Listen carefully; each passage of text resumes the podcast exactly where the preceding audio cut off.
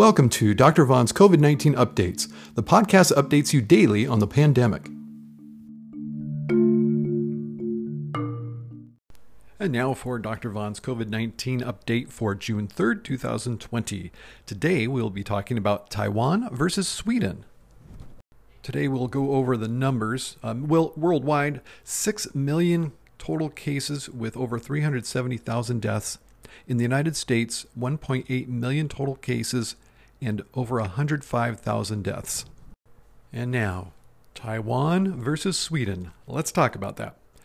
Taiwan versus Sweden. Well, Taiwan is an island of about 10 million people that, up to the latest numbers, so from yesterday, has only had 443 total cases with seven deaths from coronavirus, from uh, COVID 19. Sweden, a country of 23.5 million people, has had over 40,000 cases and over 4,500 deaths.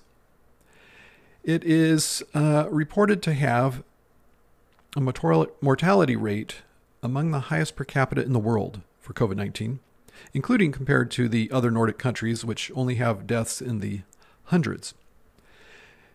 Why does Sweden, with twice as many people, have so many more cases and deaths than little Taiwan? Well, Taiwan's kind of interesting. it's located very close to China.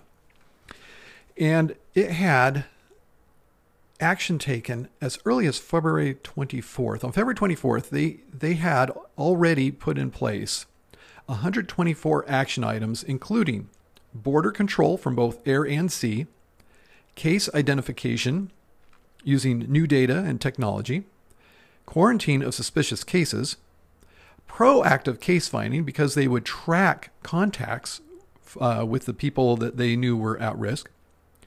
They had resource allocation from the government early on, uh, reassurance and education of the public while fighting misinformation. I don't know if they have as much freedom of speech if they were doing a good job fighting the misinformation. Negotiation with other countries and regions, and formulation of policies towards schools and childcare, and also uh, relief to businesses. So they, all the way back on January 20th, had activated something called the Central Epidemic Control Center, which is a part of their CDC. I don't even know if we have an equivalent to that. This country is so on top of epidemiology. In fact, their vice president is a Johns Hopkins University trained epidemiologist. So they acted on this and they told their people to wear masks and they uh, tracked where people were with apps and, and would actually even know if people were leaving their homes because of the, well, if they had their app on and left. There was no shutdown of businesses though.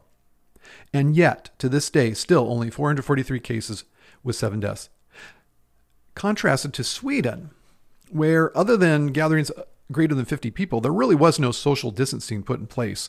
There, there were no uh, government actions taken to limit things. They just told people to uh, be responsible. And, and yet, highest mortality per capita in the world.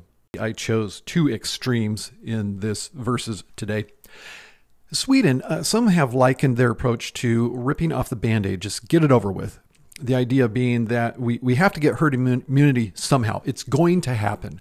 Is it going to take years? And will we get a vaccine in sometime during that period that will lessen the, uh, the toll that it takes on people's health and mortality by the time that we all get the necessary immunity to keep this from spreading?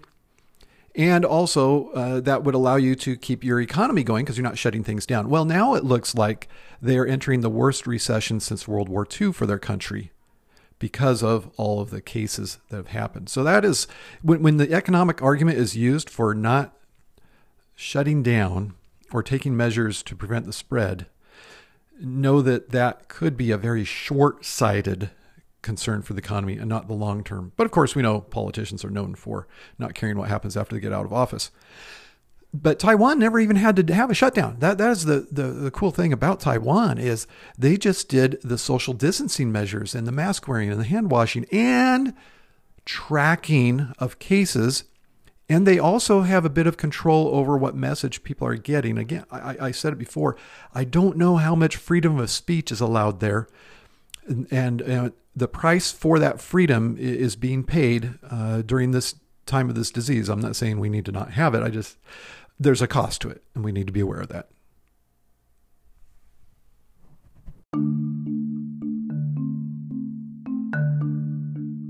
That's it for today. Please do tell your friends who are interested in COVID 19 pandemic updates to subscribe to this podcast. That would really be appreciated. Until next time, Dr. Mark Vaughn telling you to stay in good health.